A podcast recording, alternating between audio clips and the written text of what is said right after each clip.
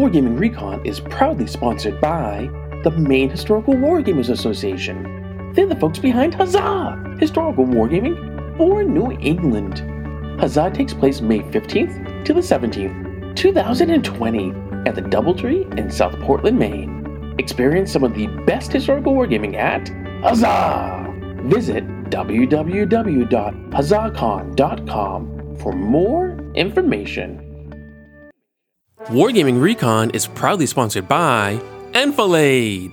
Enfilade is a flagship historical wargaming convention for the Northwest Historical Miniature Gaming Society. Enfilade is held annually over Memorial Day weekend at the Red Lion Inn in Olympia, Washington. Enjoy the largest historical miniature gaming convention west of the Mississippi at Enfilade. Visit www.nhmgscitadel.com for more information. Wargaming Recon is proudly sponsored by the Wargaming Company. Wish you could play a great Napoleonics wargame that's different from the same old stuff? Try ESR. ESR makes Napoleonics accessible, a complete system with you as the core commander. Start an army with ESR box sets, or use your existing collection. It's meaty enough for diehards, but friendly for newcomers. Visit thewargamingcompany.com.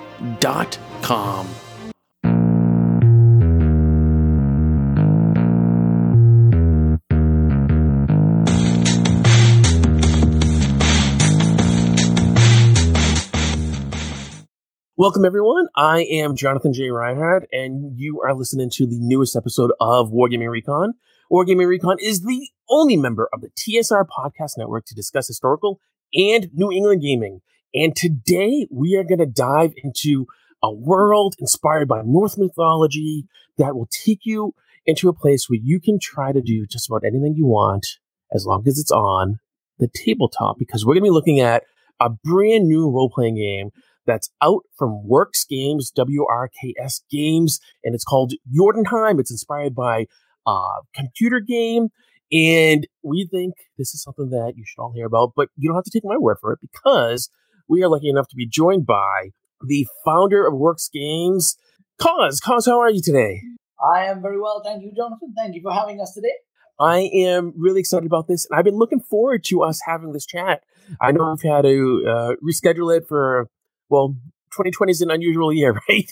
It has it has indeed been an unusual year, but we have gotten yeah, and you have been working so hard actually on all sorts of things. I admire that you are juggling a, a lot of different properties at the moment. Uh, of course, continuing to support your computer game, which I'd love to hear more about, uh, and then this brand new tabletop role playing game based off a world that you kind of created do you want to just tell people a little bit about Works Games and kind of uh, its origins and its purpose in life? Yes, indeed I can. Uh, so yeah, Works Games uh, has actually got quite a large uh, philosophy. Way back in the day, about twenty people started a, a table publishing company, based publishing before you know it became a thing called Sylvan Publishing, uh, and then went on to that to from that to do technology, product development, broad strokes at least. But the goal was also to start a game. Uh, and I eventually wound up doing it when I was forty-one. Uh, and well, there were a couple of things at that point because, of course, the idea had evolved, and and I wanted to do something quite substantive, like something that would occupy you know half of life, doing something grand. So, Works Games has got a pretty big philosophy. Um, at its root, we build we're we're building worlds. That's what we do. Um, and we're good at the lore, the crafting of the lore, the storytelling. We're building content. You're the first one. Uh, and I am Swedish now, naturalized as a Swede, living in the United Kingdom and about to be British. So it's multiple nationalities floating around in there. But I know Sweden very, very well. Uh, and I've been interested in Norse mythology since I was a very, very young person. So I feel I've under, I got that mythology down pretty well as well. So it seemed like a natural sort of thing. And when we started building this four years ago, there was not a lot happening in the Viking-inspired gaming world. I mean, there's boatloads now.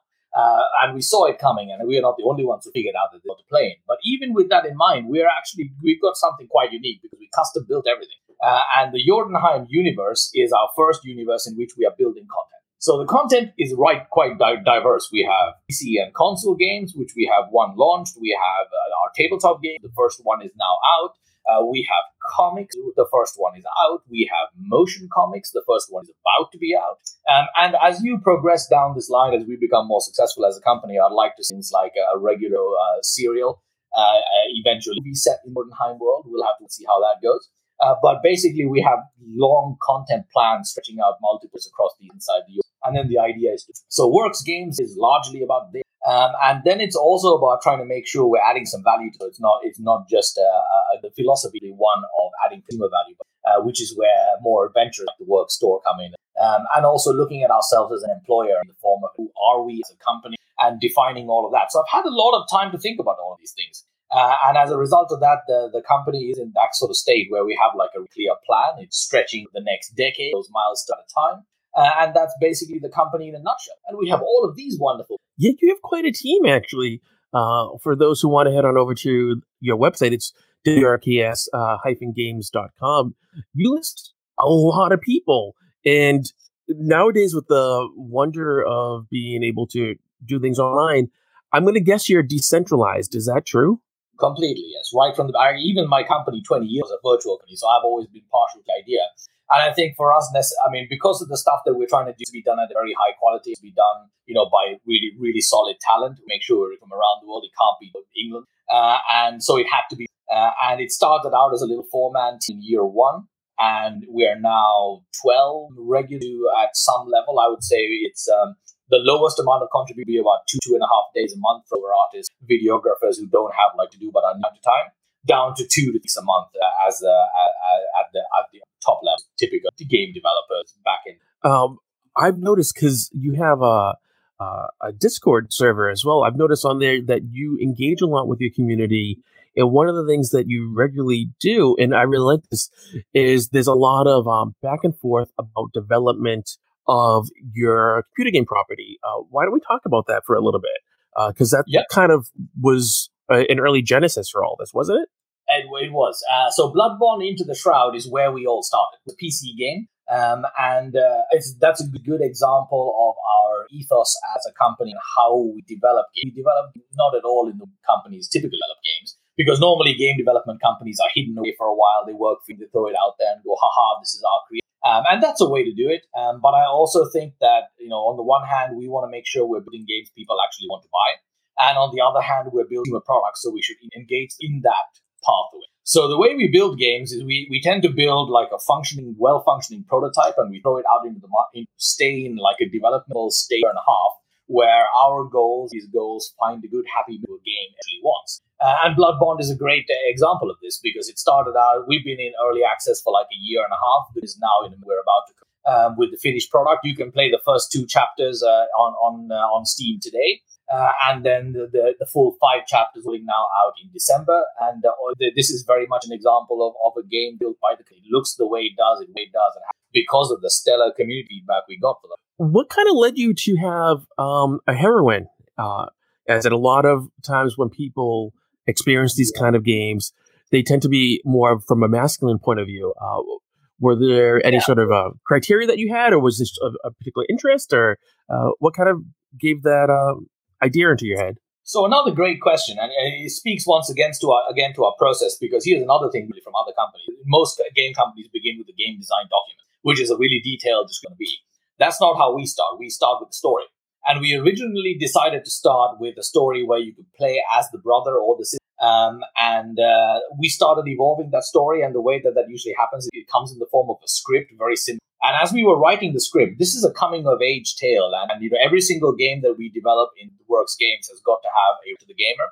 And in this game, we are exploring uh, the the relationship a child has with their parents growing up because it's something to relate to. You've got like your childhood, your parents, and then as you're growing up, you realize your parents are, and then you have adult relationship with them. How does that work? So what we've done is we've taken that idea and dramatized it with adventure, where your parents here are literally here. Uh, and uh, but as you grow up in this in the story and as the story evolves, you realize that good and bad are shades of gray that what you thought your parents were or not thought what they were. How do you react to it? How do you find your own heroine, your definite yourself? That's what we're exploring in this game.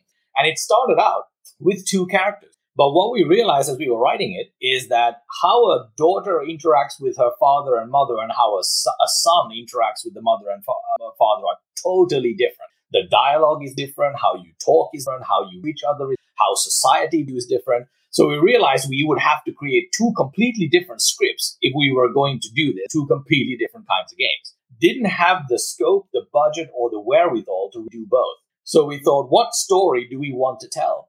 Uh, and at the end of the day, it was the story, the heroine at the focus that was the one we wanted to tell. Uh, and that's how Astrid wound up winning uh, as the main character. I think that's really provocative because you, uh, you don't see that a lot in the fact that you really did have that focus of story. I think is huge because far too often I've encountered electronic games where, uh, let's just say they've placed a lot of emphasis on making it um, flashy and maybe not having as much substance to it.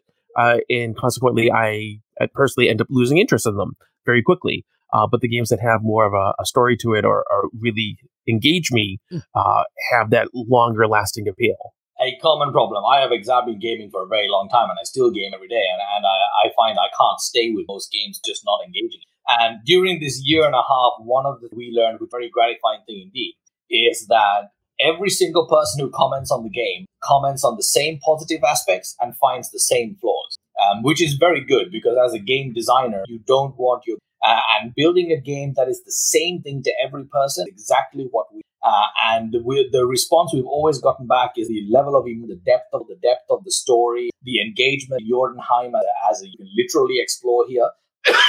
Those are the things we're winning at. The things we were winning less at was things like mechanical things like combat was not as good. This is not a combat focused game, so no one actually cares about that. But from a game design perspective, when you're working on a limited budget, limited time frame, and a limited scope, you always have to pick priorities. And because of the kind of game this was, and because of the kind of story we wanted to tell, we had to focus on a game that was story heavy, exploration and immersion heavy. It seemed to have based on feedback to do with that. Uh, and we're getting people who are drawing parallels for like an indie version of, uh, of Horizon Zero Dawn or Witcher 1, which is great news because we never mentioned at any point to anybody what games actually served as the inspiration for this game. And those two games in particular are one of are two of my favorite RPGs. We no doubt had a you part in subconscious design of the of the game. So I was really happy to hear that feedback coming unsolicited. I think that you've also really you talked about having a limited uh, budget, limited resources, right? And of course, the story is the center point. But I think you also really nailed the aesthetics of it. It is a beautiful looking game. yeah, I've seen the trailers, I've seen some gameplays.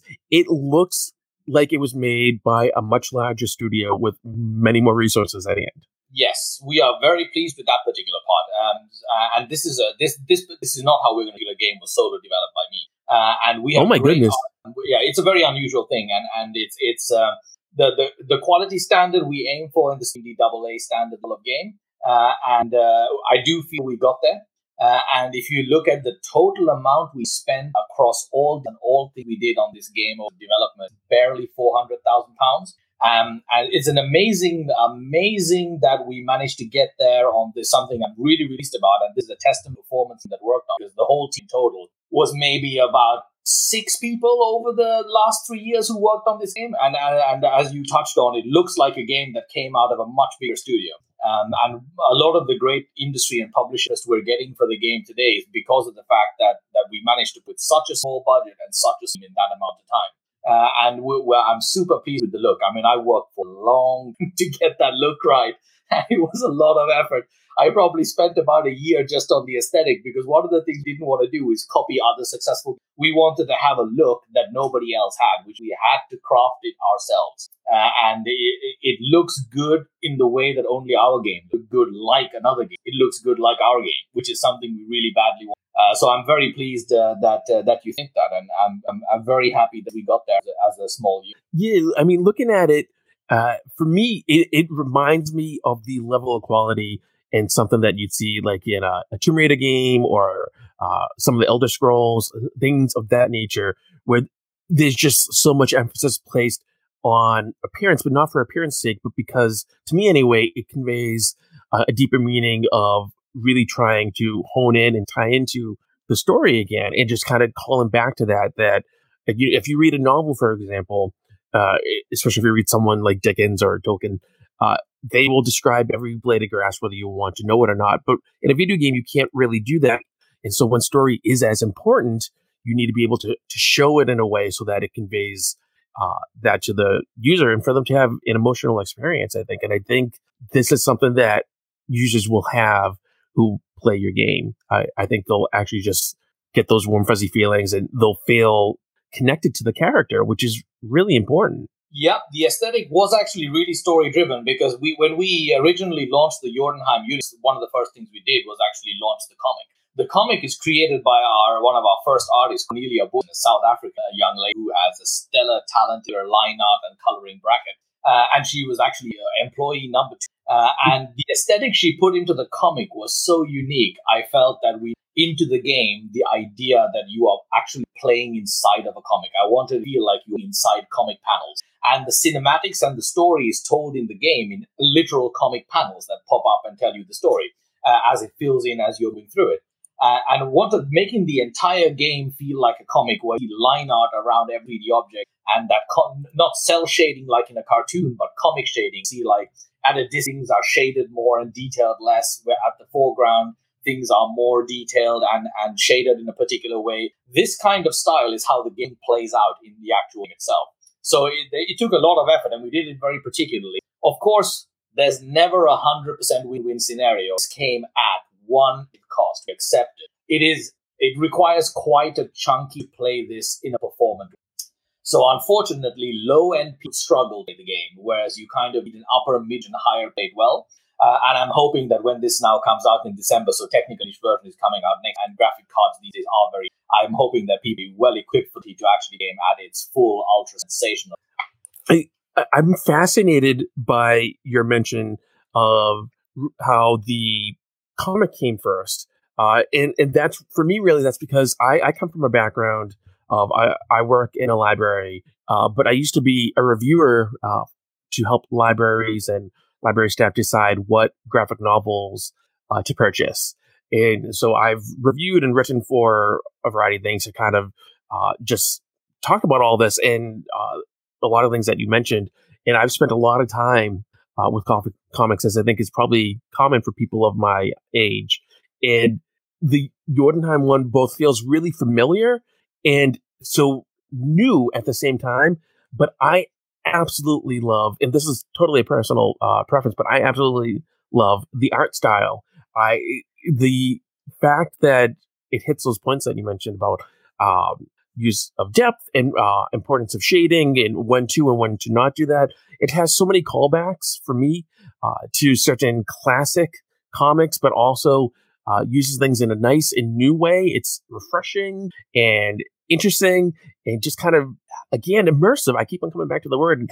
I, I presume that's uh, intentional on your part. It's such an immersive experience and also so cohesive. You've done a wonderful job of really unifying everything together uh, into one umbrella, and that does not often happen. No, that's interesting that you that you noted that because the the again this is an area where we're very odd. What most game companies do is they throw out a bunch of games over a few years. They see which one wins, uh, and then they build a universe around that. So you retrofit the, the game after it's built, so it can never be a hundred. We went through a much because this is a completely self-funded uh, company for big run after short-term money. Uh, we took a much much bolder approach and universe first. And this cohesion you're talking about, you get that inherently. Some people did very precisely the way you've understood. Others will get it subliminally and just as a side conscious of the content. The universe canon is very, very strict, very cohesive, very well planned. And that's because we started with the universe first and everything comes out of there. So there's no parts that are jarring. This shouldn't. In fact, our content plan stretch into three to five years. We know what we're doing for the next three to five years because we planned it already. And Blood Bond is a three three game series that was planned three years ago with the storylines tying across all three, three games, which is why this cohesion exists. And you can only do that if you have the kind of boldness as a way we are doing to really commit to a Unity 1 and say we are going to make rather than waiting to what might see and then trying to retro the lore into it. I think that's a perfect segue to get to the role playing game, Jotunheim, because um, I, I know a fair, sounds like a boasting, I know a fair number of game designers, uh, thankfully from doing the show, and a large number of them are involved in the role playing game space. And almost to a person, I think they would say that for them, a core aspect of role playing game is the world building and the story involved with it. And me personally, I'm more on a outer sphere, I guess you could say, of role playing games. I'm making my way a little bit further deeper into it, but I actually had talked with some members of my team who are, are far more involved with role playing games uh, about Jotunheim and uh, your world building and the role playing game.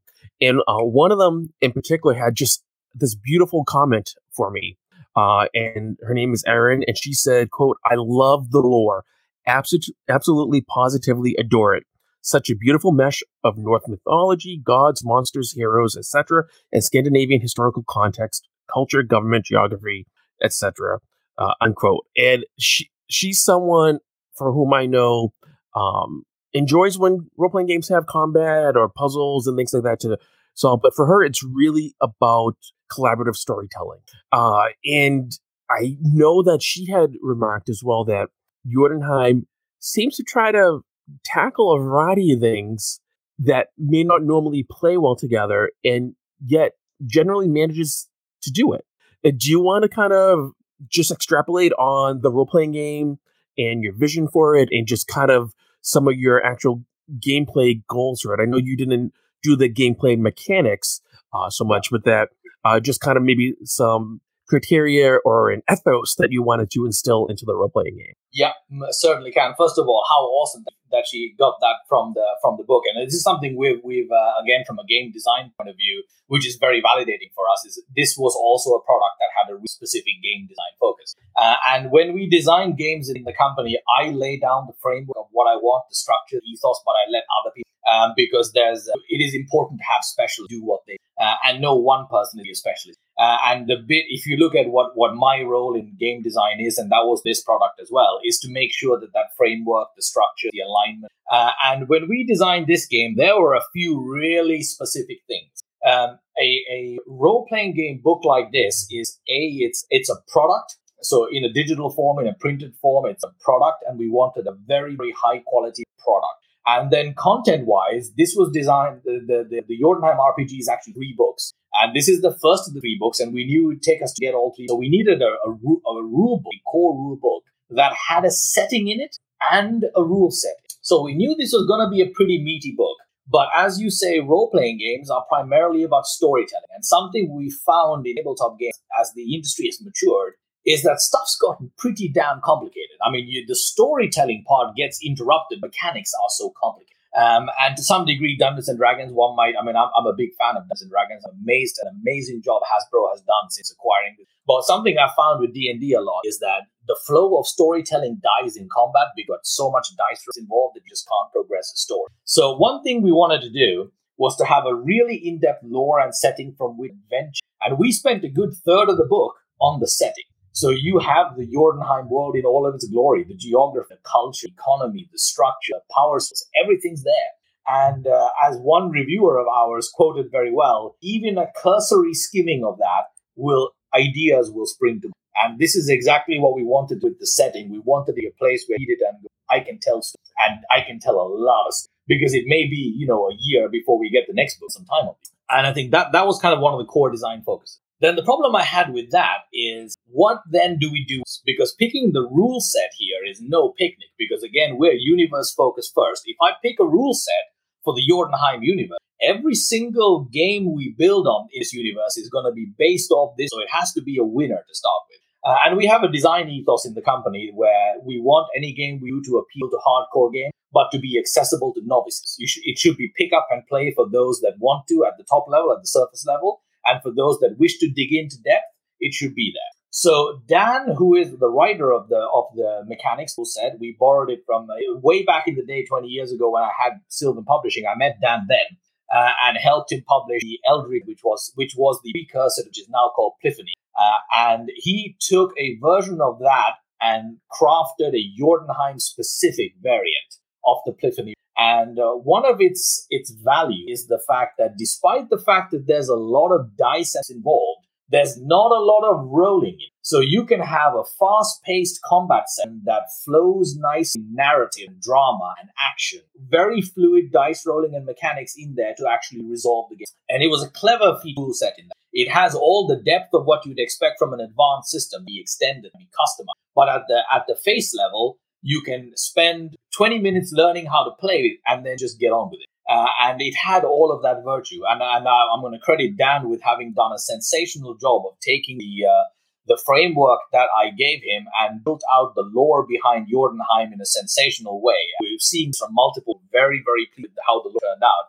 Uh, and uh, a very experienced Eva in charge of getting quality on our books. The collaborative effort between Eva and what is the result you're seeing in front of you. Now, uh, I know those who are really into role playing games. Uh, if you were to ask them what systems they really like or which ones they play the most, uh, you could have a 10 year conversation with them uh, about it. and that also makes it, I think, hard for some of them because they are so invested in certain pre existing systems for them to be willing to try something new without having any sort of reference point or familiarity.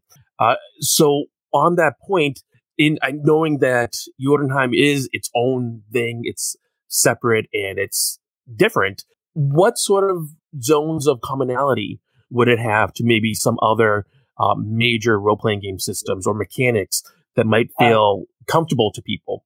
Okay, so to answer the first part of the question, um, this is something that came up in playtesting. Uh, and we found during playtesting that people struggled a little bit to understand the system because there wasn't anything strictly like it, so there's no point of reference. Uh, and in order to deal with that, we have created a quick start guide. So the book comes with quick start guides. We also have it now as well to help people get up and running fast without needing to get overly bogged down into the book for that first. So we've tried to onboard people snappily that way. However, I would say it does share a great deal of commonality principle with a lot of dice D20 stylish playing games. There are, however, some areas where we have diverged. So, for example, uh, there is no real reason to have a character's stat blocks like strength, uh, defense, power, etc. be a like a bunch of numbers, and then traits and ability a completely different set of. So in this game, there's no difference. I mean, basically, they're all traits. You've got some some basic set of traits and abilities that are your character's traits, and so courage, uh, devotion, perception, power that govern your character. Then you've got your ability like archery, rolling, and blades, and you can add those as you need the first six are common to everyone. And they all work in exactly the same way. It's a structure. You've got a base and you have a bunch of sub abilities you can specialize along the way.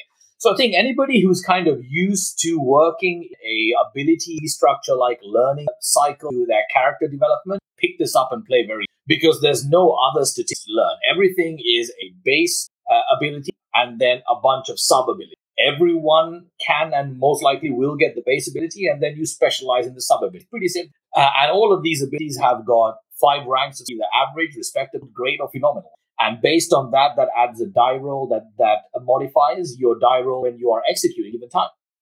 And then we've tried to make the rolling fluid so that you can do your attack, defense, and your uh, your damage levels or defense levels with the same die roll instead of doing it across multiple die rolls. Even though different dice are used for different things, you typically only need to roll it once to carry out an entire combat. Well, which makes that very fluid as well. So I think if you are used to multi-die mechanics as a general baseline and you are traits and ability based role-playing games, you will get into this very quickly. It kind of reminds me, and maybe this was uh, some sort of subconscious uh, uh, decision there, it kind of reminds me of like a tech tree in, say, playing like an Age of Empires kind of game or Civilization kind of game where you're learning whatever ability for your nation, so to speak. Uh, in in this case, in your person, and then you become more proficient in it, and then you progress from like uh, code of laws to your writing to having you know so forth and so forth. Uh, just kind of having that sort of nature to it, so you can also kind of map out, I think, more easily how you want to go. Uh, as I mentioned, my experience with role playing games is more limited. Uh, but one of the things that I've often found frustrating is that when creating a character and also looking at potential character uh, leveling leveling up, so to speak, it's kind of hard to have all the necessary information for the traits and abilities and so forth in a easy to find and easy to use uh, place without flipping back and forth between a lot of pages. Uh, so having right. something like this, almost like a flowchart, uh, really can be, I think, very user friendly. Well, this is exactly like. I mean, in fact, I think one of the one of the, the uh, one of our early reviewers did was actually describe it as an ability, which is exactly what it is. Uh, and it's uh, it's a nice way to describe it as well because it's quite easy to understand. Once you kind of get into it, it clicks through. So it's a nice way to, to actually use it. And also there are negative, there are disadvantages. So everything used to have a character that you will acquire this. Ooh. A, a thing for me recently uh, is an interest in unusual characters and abilities and playing styles. And I'm going to completely uh, uh, give this as uh, uh, inspiration from uh, a Twitch channel that I've been watching. Nerd Botchery uh, is this fellow on Twitch who does D and D 5e games using Dwarven Forge terrain. He has this whole gigantic, beautiful table, and what he's doing right now, which really fascinates me, is he has this one campaign that he's doing, and he has two separate parties that are playing. And one party plays as uh, their standard good characters, and the other one are evil. And very rarely have I encountered anyone being willing to have a game where characters are have to be evil, genuinely evil. And it just it's so not in the script. And I, I like that in the ability tree for you and I, you aren't always trying to have that positive attribute.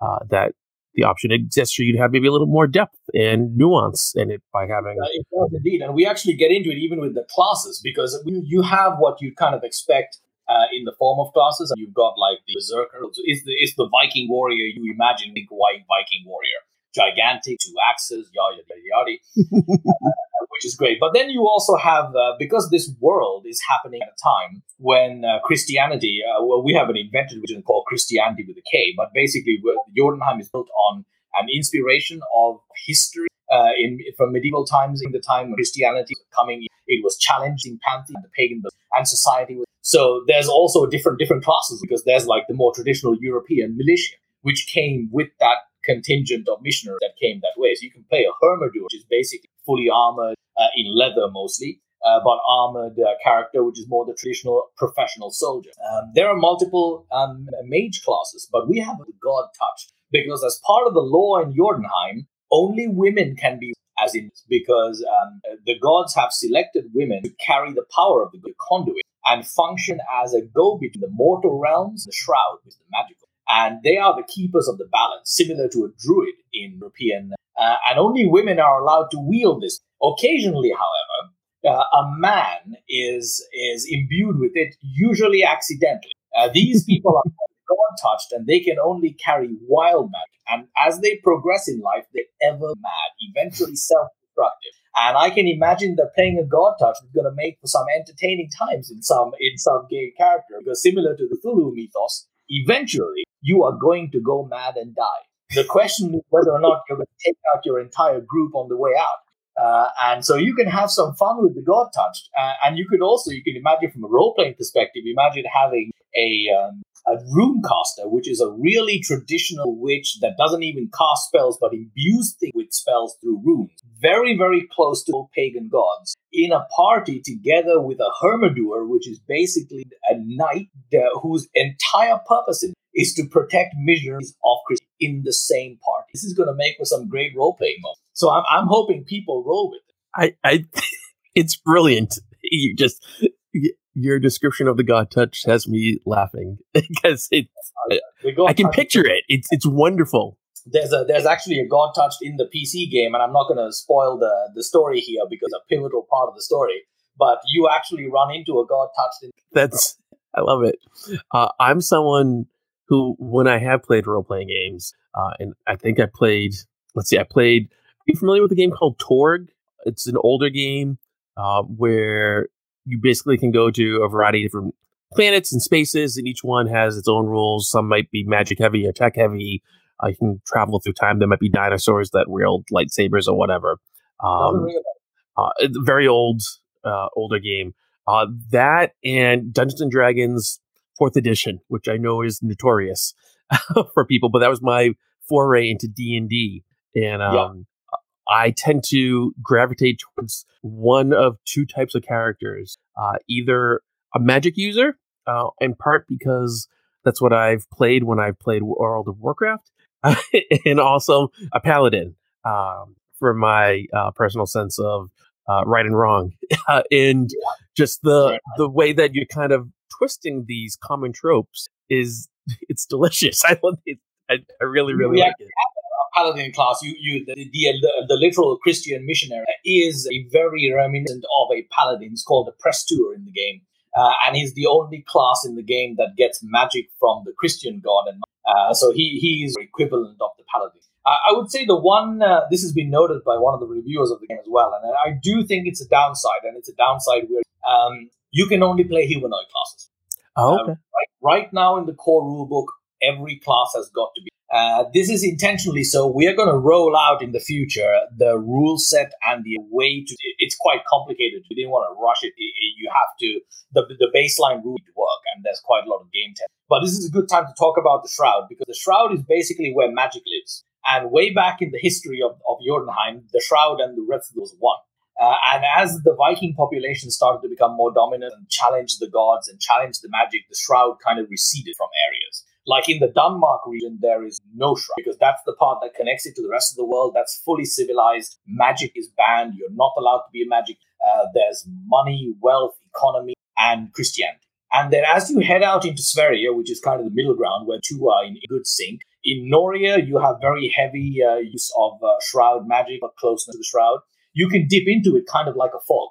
Uh, and when you dip into it, you're into the shrouded realm, which has its own ecology, but it kind of exists as a in Suomi, however, in which is you know where Finland is today, they rejected modern life and or well modern like modern civilizational growth, and they are at one with the shroud, the ancient. So the, the Suomi border is very well protected by monsters and gods and towards the rest. But inside the Suomi land, man and magic live side by side. You can wander into a Suomi town and, and be sold the local beverage by a troll at a bazaar right next to uh, a a human character. So there's intermingling between the races, and th- this is where mixed classes and mixed races come in. This is why we didn't rush this in the core rulebook, an entire book by itself. The the the the playable creature classes are coming, but in order to do it in a lore line, properly structured, properly explained, because this of course opens up a can of worms how exactly uh, and where where does the little mini god come from? uh, what is a deity, a, a demigod. And the Viking mythology is full of them, tons of them. So uh, we, we need to have a really good anchor point for this in the game. So we didn't want to rush into the core rulebook, but it is. I love it. There's just, there's so much attention to detail, and I tell you that in my experience does not exist in many properties.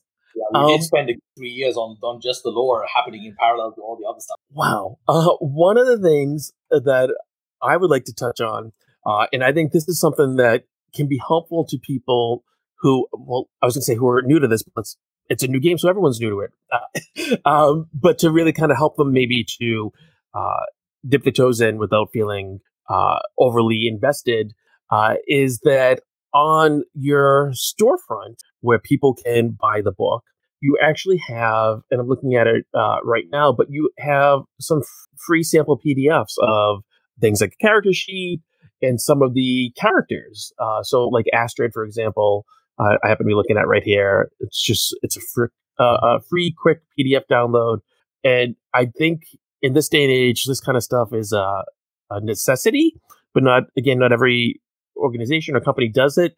But I think this is just really helpful for people to see what a character might look like and to be able to then uh, print off as many blank character sheets as they need to create their own characters and things like that. And I think it can kind of help people to piece together how things can and maybe should look. Uh, yep. What sort of thinking went into this on your end, and, and what kind of importance for not only for creating it and doing it, but also for making it accessible and the design of character sheets, for example, and um, the layout and uh, things like that. Okay, so yeah, I do think this is a necessity, and, and you know, partly this is part of our quick start and onboarding process to be able to preview what this will be like before they buy the book, because this is a premium product; it sells for ninety nine. Uh, considering the fact that it's a 142 book, that's a pretty good value for money there.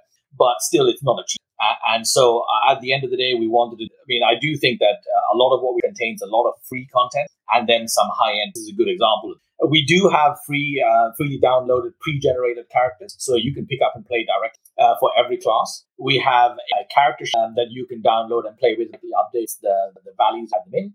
Uh, and then the site itself, Jotunheim.com, is basically as as a whole a preview of the RPG. When you click around the site and explore, and this site was designed to be embraced in content, explored over over time, you will get a pretty good understanding of the a preview of what the, the game in the world is like. So there, there's basically mini tasters of uh, all aspects of the game available, and you can just take a browse around, get in, get a flavor for the artwork. Um, you can see the map work there that was done by Dominic Florian, our artists. The entire this is a gigantic 4K map that's entirely hand drawn of the entire. Every single thing on there is a hand drawn line and shading. Uh, and this map is huge. It's absolutely, uh, and you are currently looking at about one fourth of the map right now. So it's uh, it's an enormous piece of work, uh, and uh, it's uh, you, so the entire site is basically a preview of the RPG. Um, and there's a lot of content there. I mean, if you look at the the blogs, the short story, the content, take it all in, you'll probably be spending you know a good day or two on the site before you absorbing content before you're to buy the game it, it's a beautiful website. Uh, it, it, really is. Can tell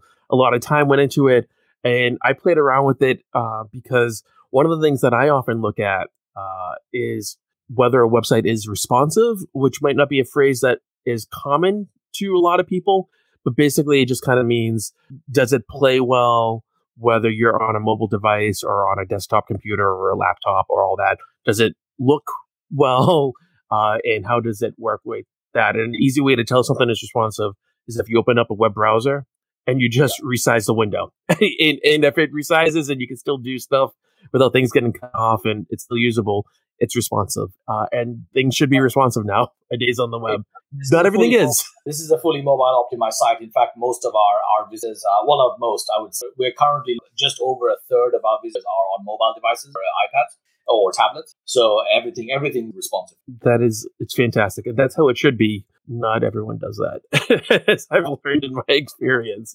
Uh, but it matters. It really matters because uh, in the days when you could actually be out uh, playing a game in person somewhere with people, uh, you're not going to be most likely not going to be lugging around a computer with you. But you might have your uh, smartphone or you might have a tablet, and being able to pull something up on the website if you need to and have it right there is very important it isn't, and every everything is. But the, the reason the site looks lovely is the artwork from our our artist duo on my site. Well, on the Jotunheim universe, they do all the concept artwork for all the artwork for our web and content. Stellar pair of. It's beautiful. Uh, it's really just simply beautiful.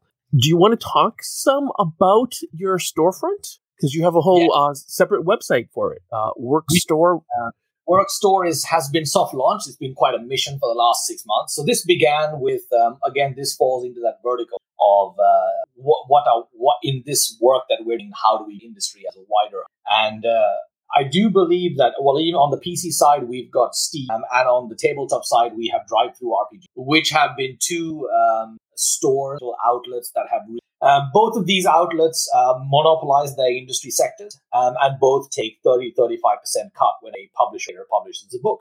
And whereas these guys were instrumental in the industry, uh, their efforts cannot be overstated. We do have at this point in both the tabletop situation, there are a lot of players. Uh, there's opportunity for lots of involved. And we're also where a developer, a small one man, small, giving up 30% of their revenue just not result in a um, and one of the problems we wanted to solve with the store is how can we to provide a storefront that is so efficient, reduce that cost that as a storefront we charge the developer or the to one we only want one pound. So in this case, you've got you're looking at a product that says 335. Uh, when somebody buys that product for 335, the creator gets 235.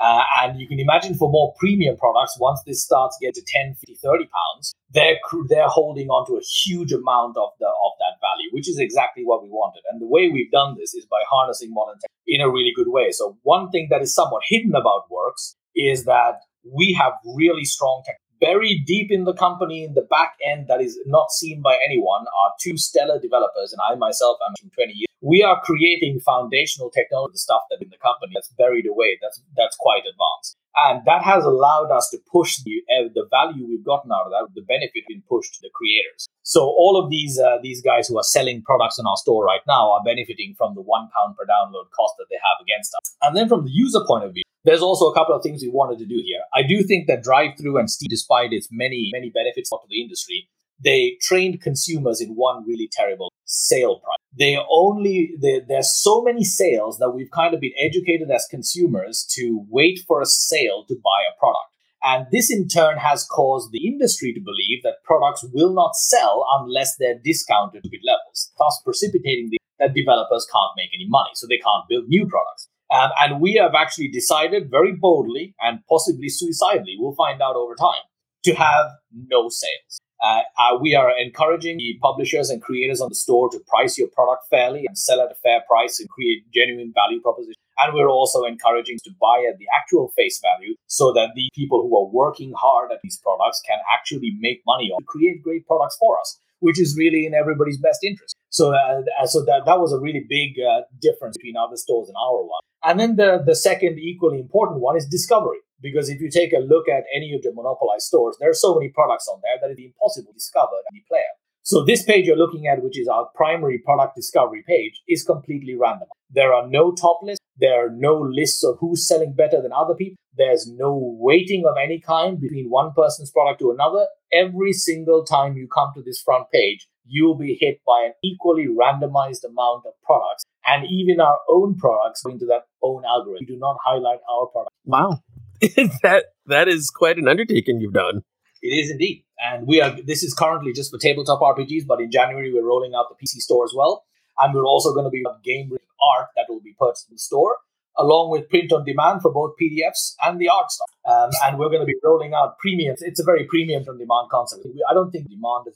Uh, but what we have done is teamed up with the largest print on demand player on, uh, on the planet, and uh, we can we can do. Uh, in fact, here is a sneak preview of the upcoming Jotunheim RPG. Ooh, nice! It is a it is a glorious product, and this is currently not available, but will be available in the next few months. And this is the quality standard of print on demand that you can get from the store for any book that's above 24 pages. It is fully hardcover, full color, mohawk bound, and prints in any size from 24 pages upwards to any any amount of hundreds of pages. And it is shipped and printed locally uh, or as locally as possible to the person doing the ordering. So this is a premium uh, uh, print on demand version, but you're going to get a version of the book that is in collectible and it'll last a long time. All of the in, in, inside pages are matte coated. You can pour liquid on it and it'll slide right.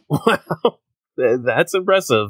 Yeah, the only uh, downside it makes it expensive, especially if you're buying a big book. It's going to be pretty expensive, uh, but you will only need to buy it once in your life, and you'll have it for the rest of it. And and that's the model we're trying to do, provide in the form of print on demand. Do you happen to have a price point uh, for the print on demand Jotunheim?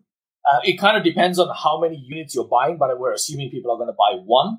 Uh, mm-hmm. So if, you are printing and shipping in Europe, it's likely to wind up at the 45 to 50 pound range. Okay. Uh, the PDF currently at 24, or actually 20 at somewhere else. So it's uh, so it's about twice the price of the PDF. So it's not terrible, uh, but it, but it is a reasonable price. Uh, it's it's actually comparable in pricing to, uh, and also relatively comparable in size. Uh, so what what we've told our creator base to prepare for that, if you're going to actively print on demand, make sure you book the kind of quality standard worth it. Because when you're buying a product for that's 24 to 32 pages, and you wind up paying maybe you know 25, 30 pounds for that, including shipping you really want that to be a stellar piece. Mm-hmm. Um, we are not going to enforce quality standards on, on products because as a store owner, be careful about going the standard we want because uh, it's ultimately there for our standards. So we're not going to people doing it, but we have warned and, and developers make sure you have a real product. That's good. Um, you mentioned that people can buy Jotunheim on the Work store. Is that the only place that they can purchase it? It is. Our our tabletop RPGs will be from our store. Um, however, for other players who are who are who are on our store, the, the deal is non-exclusive. They can be stores as they want, but our products are exclusive from our store. It makes sense. It's a good way to get people to come there and see all the other options that are there. Indeed, we're hoping they'll discover a whole bunch of other people while they're while they're. That's fantastic. Uh, so you've already kind of touched on some of your plans for the future But what are some other things that um, people can expect? Uh, you mentioned okay. how the video game comes out in December, and you have more stuff going on with Jotunheim, Um, some plans for books, but going into 2021 and beginning in the end, and maybe 2022, uh, what'll be coming from Works? Yes, well, yes, we have a lot. Well, uh, first of all, in the world of Blood Bond series, as I said, three game series. Uh, Blood Bond Into the Shroud will be followed by Jarl of Guilon, a continuation of Astrid. She comes back to her um, a T game and console game. Uh, which will then also be followed by Raising Hell, which tells the story of Astrid's father in an action. to be our first multiple, um, and will be also a console title, mobile as well. Uh, and the Jotunheim uh, RPG universe is going to be expanded with two books. The World book is coming out, which is a, a whopping 74 page deep dive of lore into deeper than we've gone. Uh, and that's going to be followed by, well, I actually haven't got a name for the third book yet, but it's basically going to be a combination a monster manual and a spell companion. Cool. So those are already in the plans, and they're gonna they're gonna start. the, the PC games are, are started prototyping. The books will start being from Q1 of next year onwards for publication late 21 uh, but perhaps the most exciting stuff I can talk about right now, because we have just this, and real teaser of this will come more closer to December, January. We're going to be launching our second universe, um, which is going to be called Katana Ra, which is a mix of full Japanese culture and cyberpunk. So um, augmented samurais with guns uh, in a world that feels all the folklore, magic, mayhem that is Japanese mythology. Remarkable thing, Japanese mythology is weird. It doesn't have a mythos, just by word, this folklore. Uh, its possessions, darkness, magic, fantastic, fantastic is very rarely properly. So we are going to go into as deep as we have gone with Jotunheim over years. Uh, we're going to go into the world of Katana Ra, which is games over the first three to five years, along with another RPG uh, and that will have a complete rule set as well. Um, and then uh, towards the tail end of next year, we'll announce our third universe, and we're going to stick to universes for a while. The third universe is called Native Land, explores the American era of colonization from the and we're going to tell that part of the world a historical setting, magical setting that again is about trying to people don't talk enough about, uh, and mythology and folk and structure of, of lore and stuff and storytelling. So we have got those three universes. Though that will also roll out in C console three RPGs or all the way up to. So that that block of uh, of time and content is now already blocked in, and will start work. So there's a lot to look forward to. Wow, you're putting your roadmap to good use.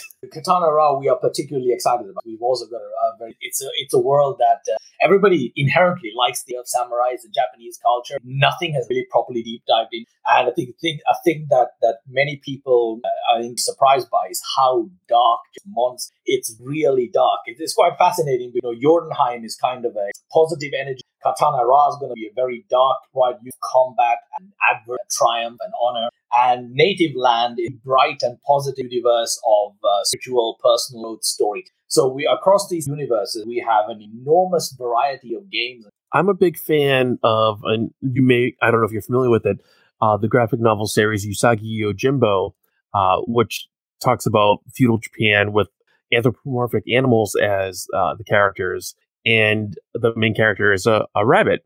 Uh, but a lot of the stories that pop up are these darker mythology uh, inspired, religion inspired stories there with, uh, like you mentioned, demon possessions and kami that come out that uh, you don't really know what it is. And it's almost like a murder mystery in some regards. Uh, and it is very dark. It can be very disturbing, uh, yeah. but really interesting too. It's just, it's a, a different way to look at things. It is. I think I, uh, because we are quite a broad uh, thinking game developer, we have to kind of appeal to them. We certainly expect people to cross over, but I also think that certain appeal to some people and more so than others. Uh, not everybody enjoys it. Um, mm. and and there are different ways to tell the stories. Like from you've noticed a distinctive style in Blood Bond. I'm now starting to prototype the first game in Honor and we have a bright visual style telling incredibly so there, there's a great uh, conflict in that as well, where you embrace a certain brightness of the of that modern cartoon style that in Japanese artwork and in Japanese modern cartoons, but then underneath incredibly dark story that will sit there haunting, which is which is kind of the kind of balance we want to set for them in Japanese culture, different art styles, and our, our artists are currently working on trying to map out what art style we're going to try to use. And there's already so many different ways to go, and they're all fantastic. So it's uh, it's it's going to be an amazing world. We're going to be spending a lot of time on Katana Rao over the 18 months uh, because the native land is still probably a year and a half away. Uh, mm. But it's uh,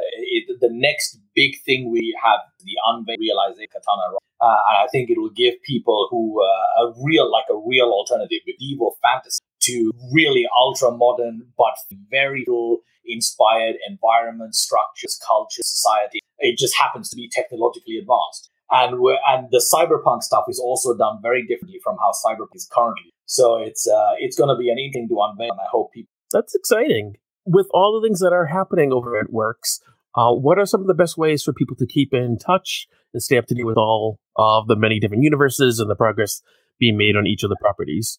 Right. Uh, great question. I would say um, picking a social media of your choice in Twitter, Instagram, and following. Um, uh, Amanda, by the way, is our voice. Uh, pick, pick the, the one you like best. I think is the best way. We do social media from many companies, respond to what's happening in the world. Particularly, it's not we don't respond to trends. Our social media is designed to tell the stories we to tell about the company, about what we do. So I think if you are, I'm not going to force anybody to follow social media. Of course, very much a personal choice. If you if you are a social media user today feel free to follow any of our social media. Anyone will. Um, and if you are not, if you go to the Works Game site at the very bottom, there is a form you can form. Once every quarter, I will send out a hit list of stuff that has happened that you need. It's basically just one condensed email once every quarter that you will get from me that will tell you everything that's happened in the quarter before and point you in the direction. Uh, and if you are not a or prefer email, that's the. way. There are so many different social media platforms out there which ones are used by Works? Um, we use Twitter, Facebook, and Instagram, but for slightly different things. I mean, as a general rule, important stuff is going to come out in all 3 mm-hmm. um, I would say our primary platform is Twitter. Um, and Twitter is good for staying up to speed on the overall uh, stuff that's going on on a frequent basis. Uh, Facebook is good as well. I know that men, the Twitter Twitter is largely where the PC gaming crowd hangs out. Facebook is where the tabletop game crowd hang out. Um, and we use these two things equivalently. So I would say it's either or. You don't need on both. We do have a Facebook page, we do have a Twitter account. Follow either exactly the same content. Instagram is a little bit different. Um, Instagram is very heavily visually driving our art and the stories around our art. We tend to be followed on Instagram by artists uh, who like what our artists. So if you want to embrace yourself in the visual flavor of the universe and content, Instagram. And how would users find you on each of these platforms? Uh, we are under Works Games on all of them. So it's, oh. it's Instagram.com Works Games forward slash Twitter or Facebook slash Works Games. Fantastic. Uh, I know with all the different ways to spell and uh, the character limitations on usernames and things like that, uh, sometimes yeah. people it come up with. Don't hyphenate on those. It works games as one word. Mm-hmm. Uh, there's no hyphen because you're not allowed to have hyphens, but mm-hmm. so it's one word. But uh, and you'll also find links on our on our on the actual. And of course, if you feel in a chatty mood, join our Discord. And there is a Discord uh, link off of our uh, website as well. Um, and you will access the team directly. Uh, my, I'm always there, and Kathy are currently there. Amanda's there. Um, there's a whole bunch of people. Uh, and in fact, quite a few of the publishers and creators that are on our store are there too. That's fantastic. You have such a comprehensive picture and plan, and it is truly refreshing. really it, do, it does make the whole business of being a company much easier as well because no one is sitting there scratching their heads going, what do we do next? I can literally whip out a document doing that next. Right? Because That's helpful. It makes life a lot simpler. Well, and I think too, since you're a, a smaller organization, uh, you can be more nimble, uh, but there's also more pitfalls. And so having plans and being as prepared as you are uh, helps to further guarantee your success. It does. And it also enables a lot of partnership because we don't want to be going solo on this. And one, one of the nice things in the model that we have is despite being a developer and a plan of how we build games, we are partnering with other publishers to actually bring those games to market. So we co-publish, uh, like the PC game is being published in Europe and Americas by a German company, Humanitas. And because of the way we structure how we do our development and how we do a property, uh, we can share the revenue because these these partners are vital because they bring the products to market. I mean, just publishing on drive-through is not enough every local country in the world has Steam.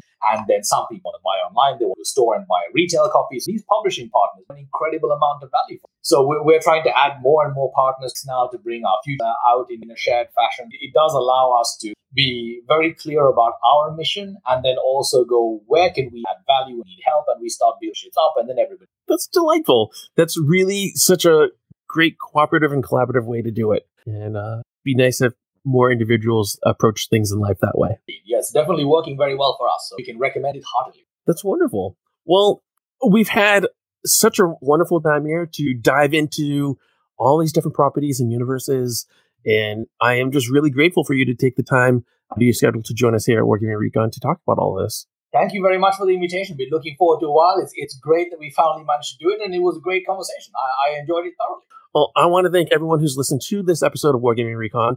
I want to remind you uh, that you should, of course, go and check out Works Games, all the stuff that they have there. Whether you're a computer gamer and you want to pick up some stuff on Steam, you want to go to the work store and buy properties, uh, and be sure to pick up Jotunheim. You can, of course, do that. And then if you would like to, you can, of course, support Wargaming Recon. We have merch available, so you can check us out at wargamingrecon.bigcartel.com. We have t-shirts, we have polos, both in unisex men's and women's uh, designs. And we have a brand new duffel bag that would be great for lugging around I don't know, printouts of a Jotunheim PDF or maybe a tablet that you're going to be carrying with you to look up stuff online, some minis and dice and things like that to play some games, uh, all at some pretty good prices. And you can check that out and get that stuff there. Uh, thank you again for being on the show. And I just want to remind everyone that no matter how busy you are, no matter what's going on in your life, no matter how much time you're thinking, hmm, do I really want to be God touched? I think the answer is yes. You know that you gotta, you need to, you have to keep on gaming. Are you always on the go? Why not take Wargaming Recon with you? If you use an app like Pocket Casts, you can listen to your favorite episodes of Wargaming Recon on your mobile device. Wargaming Recon is a proud member of the TSR Podcast Network. Visit wargamingrecon.com slash TSRPN for more information and to learn about the other good shows on the network.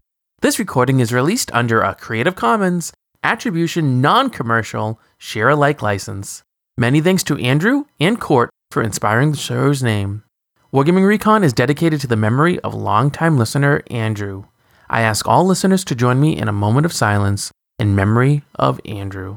Thank you to everyone who backed our 2020 podcast season on Kickstarter. In particular, I would like to thank Bob Yates, Cigar Box Battle, Enfilade Convention, Jason Elliott, leader of TSR Games, John Vogel, Lead Bears Tufts, Nate Taylor of Dwarven Forge, Ryzen Phoenix GameCon, and Stefan Pokorny, founder of Dwarven Forge. We couldn't have been successful without the help of all of you. Thank you so very much, and hope you are enjoying this 2020 podcast season. Wargaming Recon is made possible by listeners like you. Become a Patreon backer to get behind the scenes content and new episodes before everyone else, starting at $1 per month. Visit wargamingrecon.com slash Patreon to become a Patreon backer. Wargaming Recon is proudly sponsored by the Wargaming Company. Wish you could play a great Napoleonics wargame that's different from the same old stuff? Try ESR. ESR makes Napoleonics accessible, a complete system with you as the corps commander. Start an army with ESR box sets, or use your existing collection. It's meaty enough for diehards, but friendly for newcomers. Visit thewargamingcompany.com. Wargaming Recon is proudly sponsored by Enfilade. Enfilade is a flagship historical wargaming convention for the Northwest Historical Miniature Gaming Society. Enfilade is held annually over Memorial Day weekend at the Red Lion Inn in Olympia, Washington. Enjoy the largest historical miniature gaming convention west of the Mississippi at Enfilade. Visit www.nhmgscitadel.com for more information.